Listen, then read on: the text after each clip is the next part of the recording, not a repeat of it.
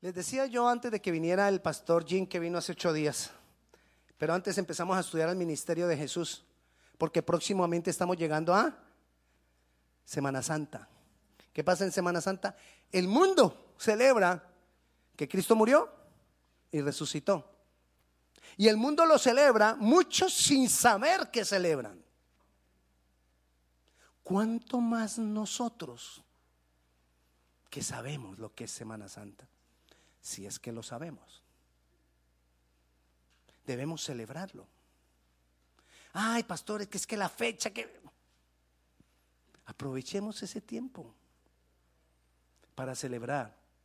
Ahora, ¿cuándo nosotros debemos celebrar que Cristo resucitó? Nosotros cada domingo estamos celebrando que Cristo resucitó. Es más, ni siquiera cada domingo, domingo lo debemos celebrar. Cada vez que oramos, cada vez que estamos con el Señor, porque el que yo pueda hablar con Dios es porque Cristo murió y resucitó. Si no, nosotros no podríamos hablar con, con Dios. En la antigüedad, el que hablaba con Dios era uno.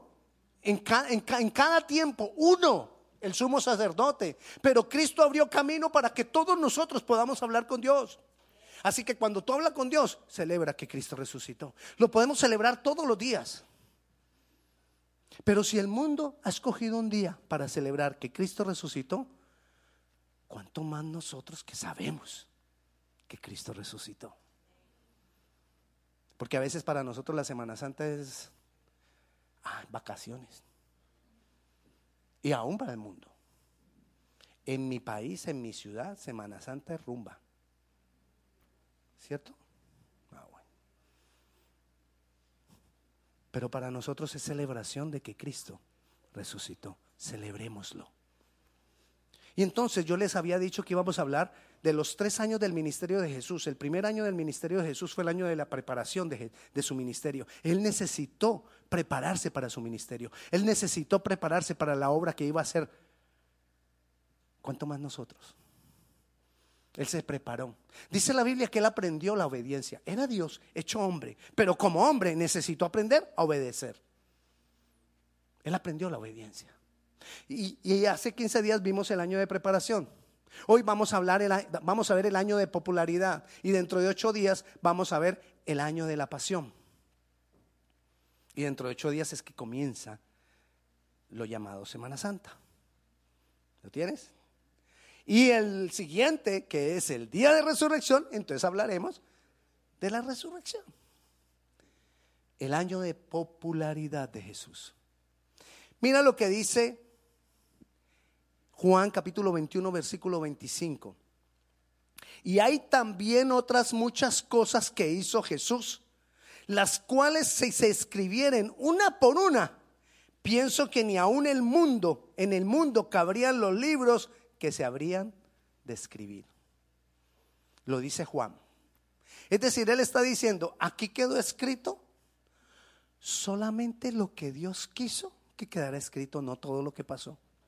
Porque si se escribiera todo lo que pasó, todo lo que hizo Jesús, toda la grandeza de Jesús, todos los milagros de Jesús, no habría libro para escribirlo. Entonces a veces nosotros pensamos que los únicos milagros de Jesús son los que están acá. No, es mucho más. Es mucho más. La popularidad de Jesús fue enorme. Pero primero vamos a ubicarnos geográficamente. Jesús nace en Belén. Pero a corta edad ellos se van a Egipto y luego regresan y se establecen, se van a Egipto porque estaban huyendo, pero luego regresan y se establecen en Nazaret. Por eso se habla de Jesús de Nazaret, pero Jesús no había nacido en Nazaret, fue criado en Nazaret, sino que había nacido en Belén. Pero ahí en Nazaret fue conocido sencillamente como el hijo del carpintero. Mateo no dice el hijo del carpintero, Mateo dice el carpintero. Porque parece que José murió cuando todavía Jesús estaba joven. Y Jesús continuó haciendo su labor. Entonces muchos no lo conocían solamente como el hijo del carpintero, sino que ya lo conocían como él, el carpintero.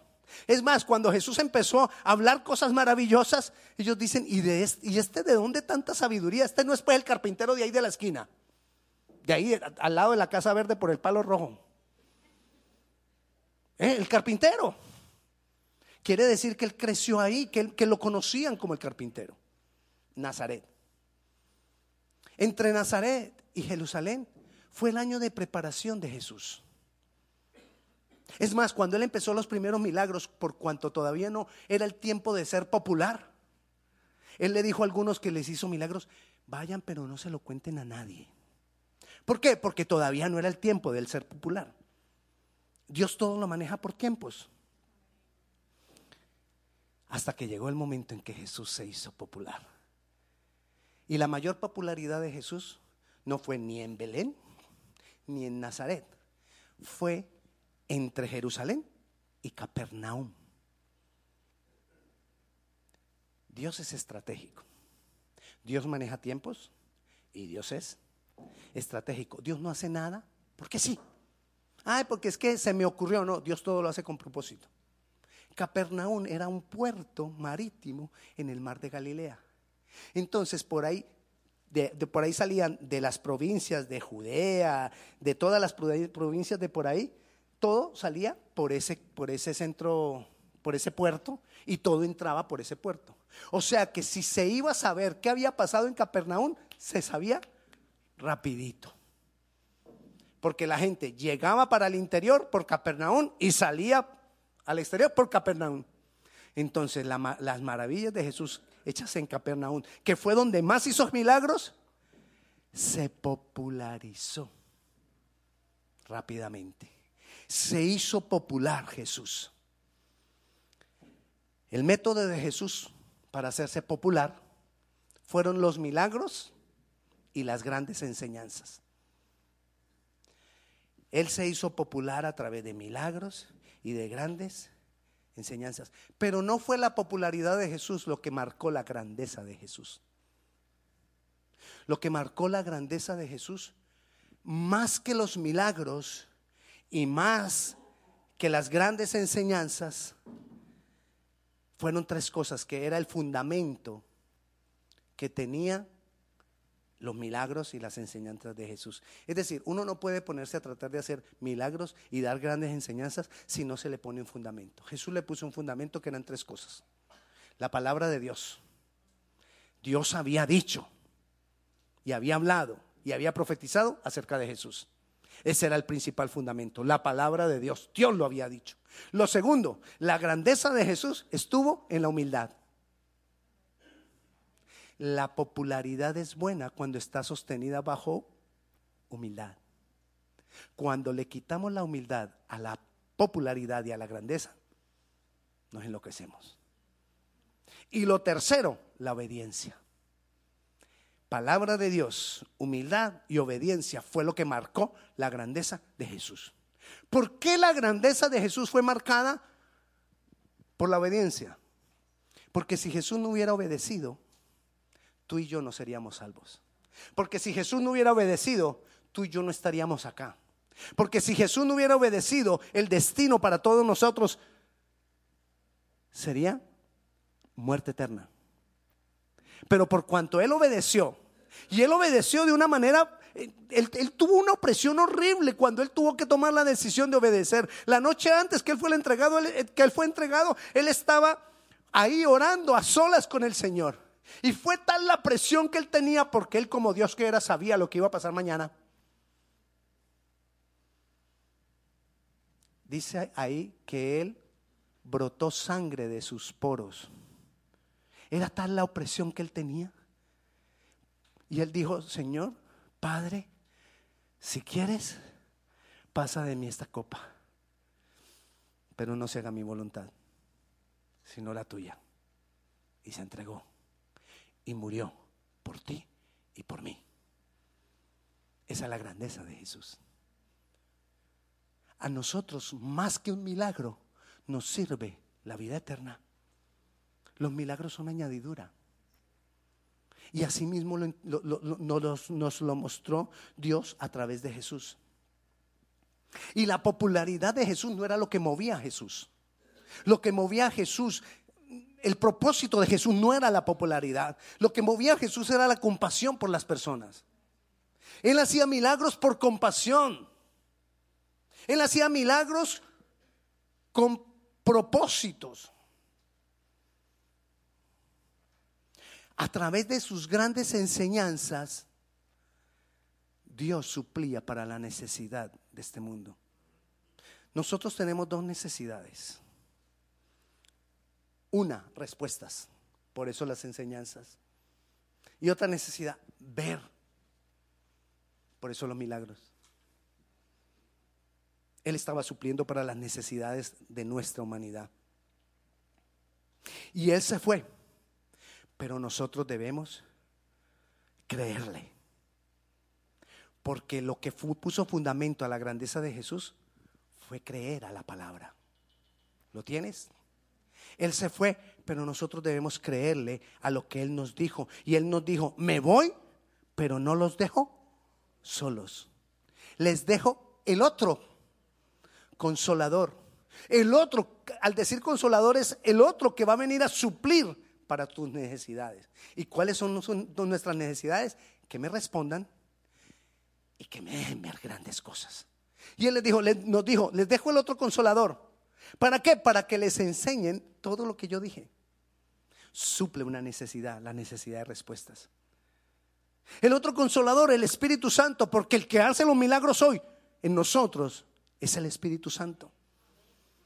Y entonces así de manera, de esa manera él continuó manifestándose, continuó su popularidad y todavía Jesús es popular. Porque él no dejó el Espíritu Santo. El Espíritu Santo es el que obra en nuestras vidas. El Espíritu Santo es el que se manifiesta en nuestras vidas. Pero les decía y les insisto, los milagros de Jesús y las enseñanzas de Jesús no fue lo que marcó su grandeza, pero fue lo que lo hizo más popular. ¿Lo tiene? Lo que, lo que marcó su grandeza es el fundamento, pero como eso es lo que se ve, eso fue lo que lo hizo popular. Eso fue lo que lo hizo popular. Y uno de los, de los milagros, uno de los propósitos de los milagros, ¿cuál era? Como eso es lo que nos llena, eso es lo que de pronto, wow, mira, ese poder. Eso es lo que nos llama la atención. Entonces, Él hace los milagros o hizo los milagros para que las personas voltearan la mirada a Él y le pusieran atención. Uno de los propósitos de los milagros, ¿cuál es entonces? Que volvamos la mirada a Él. Él quiere como llamarnos la atención. Él quiere como, como, como decirte, Y tiene que hacer un milagro porque muchas veces Él pasa y nos dice, y tú, estoy ocupado. Ay, estoy ocupado, tengo que trabajar. Y no le atendemos. Pero hágame un milagro. ¡Ay! Jesús. Qué maravilloso eres. ¿Somos así o no somos así? Entonces, así también eran en la época de Jesús. Y seguimos siendo de esa manera. Él hace los milagros para que nosotros volvamos la mirada a Él. Y hoy en día sigue ocurriendo igual a través de su Santo Espíritu y sigue haciendo milagros para que nosotros volvamos la mirada a Él. ¿Qué tipo de milagros hace hoy? Él hace hoy todo tipo de milagros. Pero hay cosas milagrosas que son como, como cotidianas. ¿Por qué a veces explotamos en llanto? ¿Para qué Dios nos toca y nos hace llorar? Porque cuando lloramos sentimos su presencia y decimos, wow, Él está aquí. Yo no sé si usted a veces ha sentido, pero a veces le pasa, le pasa un corrientazo a uno. ¿Para qué? Porque te está diciendo, yo estoy aquí. Hay personas que dicen, ay pastor, mire, mis manos, sentí aceite en mis manos, toque. ¿Para qué Dios le va a poner? ¿Qué milagro es? ¿Qué, propósito puede tener el que una persona tenga aceite en sus manos? Que Dios le está diciendo, estoy aquí. Soy yo. ¿Lo tienes? ¿Para qué sentimos a veces que estamos en medio de, un momento con Dios y sentimos que nuestro corazón se quiere salir? ¿Para qué? Estoy aquí soy yo. Para que volteemos la mirada a Él. ¿Para qué de pronto nos hace respuestas? Para que volteemos la mirada a Él. ¿Para qué de pronto yo voy en mi carro y voy llegando a Costco y le digo, ay Señor, yo no quiero un parqueadero por allá lejos. Dame uno cerquita. Y preciso, voy pasando por ahí, va saliendo un carro. ¿Para qué Dios me hace ese milagro? ¿Para que no camine? No, para decirme, yo voy contigo. Confía. Créeme. ¿Para qué Dios nos responde? Pastor, y cuando no me responde, ay, ahí sí no sé. Nos toca llegar a Él y venir y decirle, Señor, ¿sabe por qué a veces pasa también? Porque muchas veces Él nos ha hecho pequeños milagros y hemos hecho, ah, eso no es Dios. Yo necesitaba dinero y fue la tía que me llamó y me lo prestó. ¿Y quién le movió el corazón a la tía? Ah, pero no le diste la gloria a Dios. Dijiste, no, es que es la tía, la tía que me quiere mucho. Y no le damos la gloria a él, entonces ya él no te hace el milagro. Y cuando tú no ves milagros, ahí dices, ¿qué pasa? ¿Por qué Dios no me habla? ¿Por qué Dios no me responde? Hasta que te sientes seco y cuando estás seco, ahí como que de pronto sí dices, voy a ir a Él. Porque con un milagro no fuiste a Él, pero con sequedad te tocó. Entonces a veces no vemos milagros porque Él nos está diciendo, aunque no creas, yo estoy aquí. Y a veces pensamos que no nos escucha. Y a veces pensamos que Él no nos responde. Pero Él siempre tiene un propósito. ¿Qué?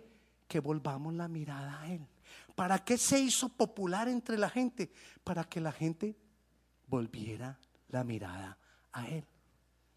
¿Y para qué Dios quiere que volvamos la mirada a Él? Miremos entonces uno de los milagros. Vayamos a Mateo. Capítulo 4, perdón, Mateo capítulo 2. Versículo 1. Cuando Jesús, ah no, Marcos, perdón. Marcos capítulo, ahí ya Nicole se había asustado. Yo, ay, ¿cuál Mateo, pastor? Entró Jesús otra vez a Capernaum. ¿Recuerda qué ciudad le dije donde Jesús se hizo más popular? En Capernaum. Entró otra vez en Capernaum después de algunos días y se oyó que estaba en casa. Como ya era popular, se oyó que estaba en casa y esa casa se llenó de gente y todo el mundo por fuera y por dentro, eso por las ventanas, por todo lado querían ver a Jesús. Y dice, inmediatamente se juntaron muchos de manera que ya no cabían ni aún a la puerta y les predicaba la palabra de Dios. Entonces vinieron a él unos trayendo un paralítico que era cargado por cuatro. Y como no podían acercarse a él a causa de la multitud, descubrieron el techo de donde estaba y haciendo una abertura bajaron el lecho en que yacía el paralítico. Al ver Jesús la fe de ellos, dijo al paralítico, Hijo, tus pecados te son perdonados. Pare ahí.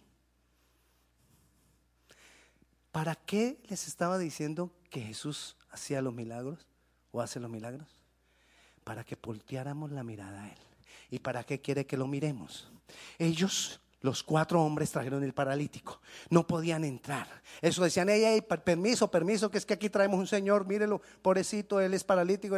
Nadie les ponía cuidado todo el mundo, cada uno estaba en lo suyo. Ah, pero mira que a mí me falta el brazo y yo también quiero entrar. El otro dijo, no, yo soy tuerto y yo también quiero entrar. Y yo llegué primero y yo madrugué. Y ustedes llegaron Todo eso que pasa cuando hay las revueltas, pues que uno quiere entrar a algún lado.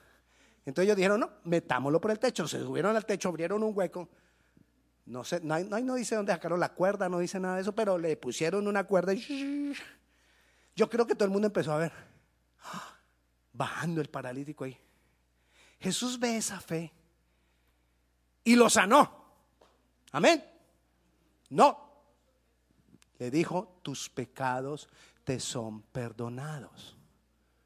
Ellos no lo estaban bajando para que le perdonara los pecados. Ellos lo estaban bajando para que lo sanara y después lo sanó. Pero lo principal y lo primordial que Dios hizo lo popular para que la gente lo mirara a Él es para que la gente tuviera un encuentro con Jesús y sus pecados fueran perdonados. ¿Para qué Dios quiere que nosotros volteemos la mirada a Él? para que tengamos un encuentro con Él. Para que le creamos, para que creamos en Él, para que le digamos, aquí estoy, me costó llegar, pero aquí estoy. Desafortunadamente o afortunadamente, tómelo como quiera, a nosotros no nos toca entrar por el techo. Y como no nos toca entrar por el techo, a veces voy y a veces no. Si me queda tiempo, ¿lo tienes? Si puedo, como dicen los colombianos, si Dios quiere, o como dicen los centroamericanos, primero Dios. no, yo voy a hacer lo que me cueste, porque pongo mi mirada en Él. ¿Lo tienes? ¿Para qué Dios se hizo? ¿Para qué Jesús se hizo popular? Para que volteáramos nuestros ojos a Él y tuviéramos un encuentro con Él. ¿Para qué Jesús hacía milagros y grandes enseñanzas? Para que la gente fuera y le pusiera atención y creyera en Él y tuvieran un encuentro con Él. Tuvieran un encuentro con el Dios hecho hombre. Tuvieran un encuentro con el Dios poderoso. Tuvieran un encuentro con ese que puede cambiar la vida de cualquier persona. Pero no la va a cambiar como un milagro. Ese es el otro problema. Que queremos que nuestra vida sea cambiada por un milagro. Pastor, pastor, ore por mí que es que necesito que todo esto cambie y oramos por usted.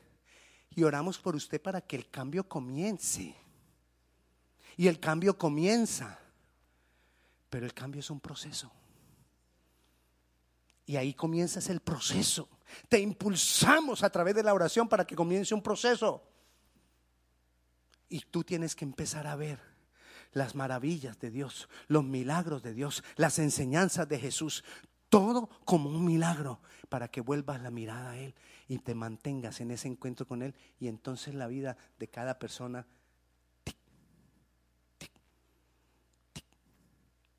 es cambiada. Pero nosotros queremos que sea que el Señor me cambió ya, tipo microwave. 30 segundos para un sancocho. Sancocho. Y a los 30 segundos salió el sancocho humeando. ¿Saben qué es lo que es sancocho? Ah, bueno. Muy bueno, usa una sopa de sancocho de cola. Bueno, lo que sea, pero bueno, entonces no, entonces no es un sancocho. Una de las sopitas esas que compramos del vasito, esas, esas sopitas que usted no, pastor, eso está lleno de sodio. Bueno, pero es un ejemplo, no me la voy a comer. Metemos la sopita en el microwave. 15, esas sopitas creo que son de 15 segundos. ¿De cuántos segundos son? ¿Cuánto? Un minuto. Ah, ve que si toman ustedes la sopita. Ah, ah, yo no me tomo la sopita porque es que tiene mucho sodio, pero ustedes la toman. Está bien. Entonces la sopita y le ponemos un minuto a la sopita y la sopita, ¡prum! Nosotros ahorita hace poco compramos una, una olla de, de esas que cocinan con el aire solo con aire.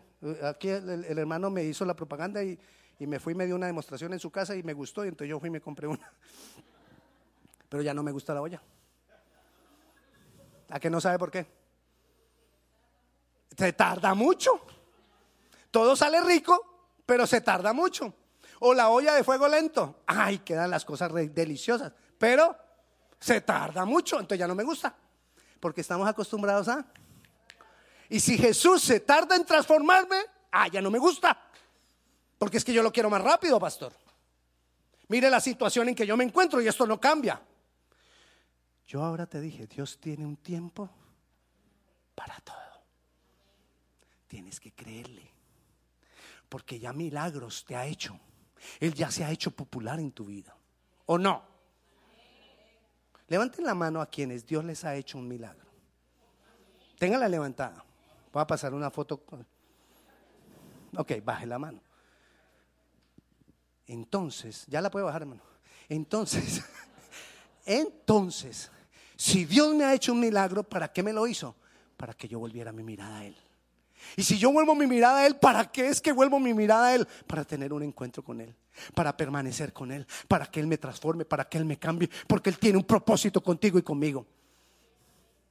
¿Y qué más hacemos hoy, pastor, con la popularidad de Jesús? ¿Qué debemos hacer ahora nosotros con esa popularidad que yo ya conozco, que yo ya creo los milagros que están aquí escritos, que yo ya he visto milagros, que Dios me ha sanado algunas veces, que Dios me ha respondido en cosas pequeñas, me ha respondido en cosas grandes?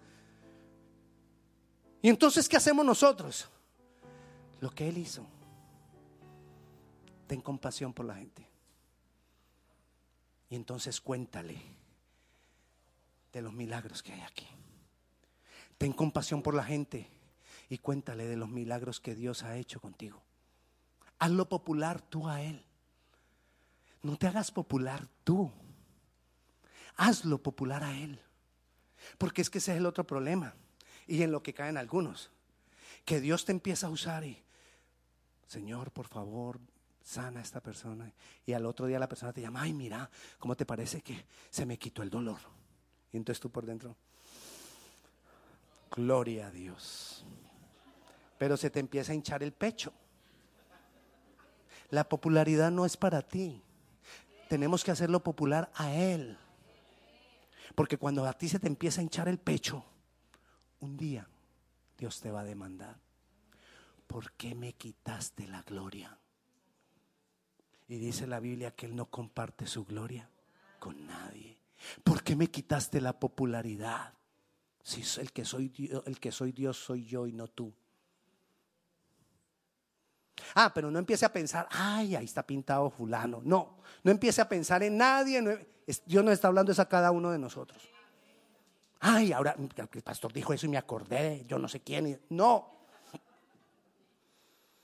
Tenemos que amar a las personas porque Jesús hizo milagros por amor. Jesús hizo milagros por compasión. Jesús hizo milagros porque le dolió el corazón, el, sufrimiento de las personas. Hablamos sus enseñanzas y hablemos de sus milagros. Creamos su palabra. Enseñemos sus enseñanzas porque la gente tiene sed de ser enseñados. Créele. ¿Sabes para qué nos dejó el Espíritu Santo? Para Él seguir siendo popular. Y Él dijo en Juan 14, 12, y a los que creen, créele. Y entonces Él dijo, y a los que creen. Y a los que creen, las mismas obras que yo hago, ellos también harán. ¿Quiénes? Los que creen. ¿Qué vamos a hacer? Los mismos milagros de Él, las mismas enseñanzas de Él, pero no para nuestra popularidad sino para que Él siga siendo popular para otros. Tú y yo estamos acá porque alguien nos enseñó la popularidad de Jesús. Tú y yo, tú y yo somos salvos porque alguien nos hizo a Jesús popular para nosotros. ¿Sabes para qué Jesús hace milagros? Mira lo que dice en Juan para esto se hizo Dios Jesús popular. Juan capítulo 11. Versículo 41. Es cuando Lázaro, ¿se acuerda que Lázaro murió? Y las hermanas de Lázaro, Marta y María, estaban bravas con Jesús y le dijeron, Jesús, ¿por qué no estabas acá? Si tú hubieras estado acá, mi hermano no había muerto porque Lázaro era amigo, pana, parce. Eh, ¿Cómo le dicen ustedes al... ¿Qué? Padre. Ah, compadre. Compay. Compay. Bueno, como usted le diga. Lázaro era de los allegados de Jesús. Es más, le dijeron, Jesús, tu amigo murió. Y tú no estabas acá. Si tú hubieras estado acá, él no había muerto. Y pasaron cuatro días y nada que llegabas. Y ahora, ya después de cuatro días, cuando hiede, cuando huele feo, llegas. Ahí dice, y Jesús les dijo, no te he dicho que si crees, verás la gloria de Dios. Entonces quitaron la piedra de donde había sido puesto el muerto. Y Jesús alzando los ojos a lo alto dijo, Padre, gracias te doy por haberme oído. Yo sabía que siempre me oyes pero le dije por causa de esta multitud que está alrededor, para que crean que tú me has enviado. ¿Para qué Jesús se hizo popular? Para que creyéramos que Jesús era el Mesías. Para que creyéramos que Jesús era el enviado de Dios. Y habiendo dicho esto, clamó a gran voz, Lázaro, ven fuera. Y Lázaro salió. ¿Para qué? Para que creyéramos. ¿Para qué Dios te hace un milagro? Para que creamos. Y si necesitas más milagros es porque eres más incrédulo. ¿Cómo le parece? Y muchas veces creemos que entre más milagros necesitas es porque yo soy más santo. No, al contrario, eres más incrédulo. Porque si a mí me basta esto, yo no necesito un milagro. Pastor, ¿usted me está diciendo entonces que no, no es bueno los milagros? Sí, los necesitamos. Pero ¿sabe qué decía Pablo? Bástame tu gracia, yo creo a tu palabra. Porque ¿qué pasa el día que Dios no tenga un milagro? ¿Te enojas? ¿Haces pataleta? ¿Me voy para otra iglesia donde haya milagros? ¿Me voy a buscar a alguien que sí sea ungido? ¿Me voy enojado con Dios porque no me ama y al, y al, muchacho de, allí, al, del lado, sí le hizo el milagro y a mí no? Y a él le dieron el puesto y a mí no. Y entonces me enojo con Dios porque quedo acostumbrado a que si tengo muchos milagros es porque soy muy espiritual. No, al contrario, si necesito muchos milagros es porque necesito muchas demostraciones. Qué bueno que le podamos decir, Dios, gracias por tus milagros. Gracias por tu popularidad. Yo te voy a hacer popular. Sigue haciendo todos los milagros que tú quieras. Pero yo te voy a creer. Haya milagros o no haya milagros. Porque te amo. Porque creo a tu palabra. Porque yo ya creo que tú eres el Mesías. Porque yo ya puse mi mirada en ti, Señor. Pero si necesitas un milagro, pídelo. Entiéndeme, yo no te estoy diciendo que es malo pedir un milagro. Lo que te estoy queriendo decir es que no te acostumbres a tener un milagro. Porque cuando nos acostumbramos a tener un milagro el día que no hay, te enojas con Dios. ¿Y quién somos nosotros para enojarnos con Dios? ¿Quién eres tú para enojarte con Dios? Hay veces, hay personas que me han dicho, y si fue usted, tenga la certeza, no estoy pensando en usted ni me acuerdo, pero hay personas que me han dicho, ah, yo estoy enojado con Dios. Y yo digo por dentro de mí, qué atrevido, enojarse con Dios. ¿Quién soy yo para enojarme con Dios? Ah, es que yo peleo con Dios. ¿Quién soy yo para pelear con Dios?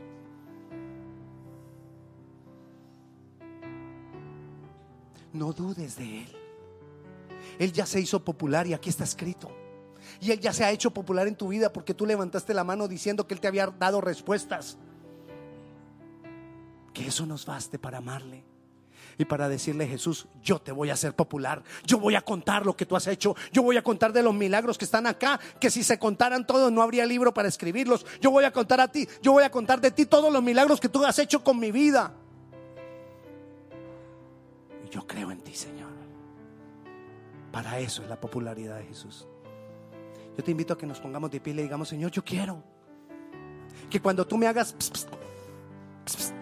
yo pueda voltear mi mirada a ti. Haya milagro o no haya milagro. Que yo pueda voltear la mirada a ti no solamente por un milagro, sino por una enseñanza que recibí de tu palabra. Señor, te damos gloria. Señor, te damos honra. Señor, te alabamos, te bendecimos, te exaltamos, Rey poderoso. Señor, tu palabra dice, puesto los ojos en Jesús, hoy decidimos poner los ojos en ti. Gracias por tus milagros. Hoy ponemos los ojos en ti porque tú ya te has hecho popular para mí.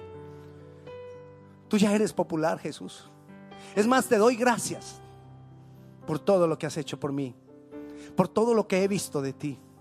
Ahora ayúdame a hacerte popular a ti. Hablar de, de, lo que tú haces. Hablar de cómo tú me cambias, cómo tú me transformas, cómo tú me sacias. Señor, que yo pueda hablar cómo tú me das paz en medio de la tormenta. Que podamos entender que a veces las tormentas son necesarias, Señor. Y que tú te glorificas en medio de la tormenta. Yo te doy gracias, Señor, por tu palabra. Y yo clamo para que tú obres en la vida de mis hermanos, Señor. Y para que tú te hagas más y más popular en medio de nosotros. Y veamos más y más de tus milagros, sí, Señor. Para que te hagas más popular. Pero, Señor, ayúdanos a que no nos acostumbremos a tus milagros. Señor, yo bendigo la vida de mis hermanos. Yo declaro tus respuestas. Yo declaro más y más de tus milagros en medio de nosotros. Yo declaro más y más de tu obrar en medio de nosotros. Señor, ayúdanos, bendícenos. Padre Celestial, yo bendigo la vida de mis hermanos una vez más y declaro esa paz que sobrepasa todo entendimiento sobre cada uno de ellos. En el nombre de Jesús.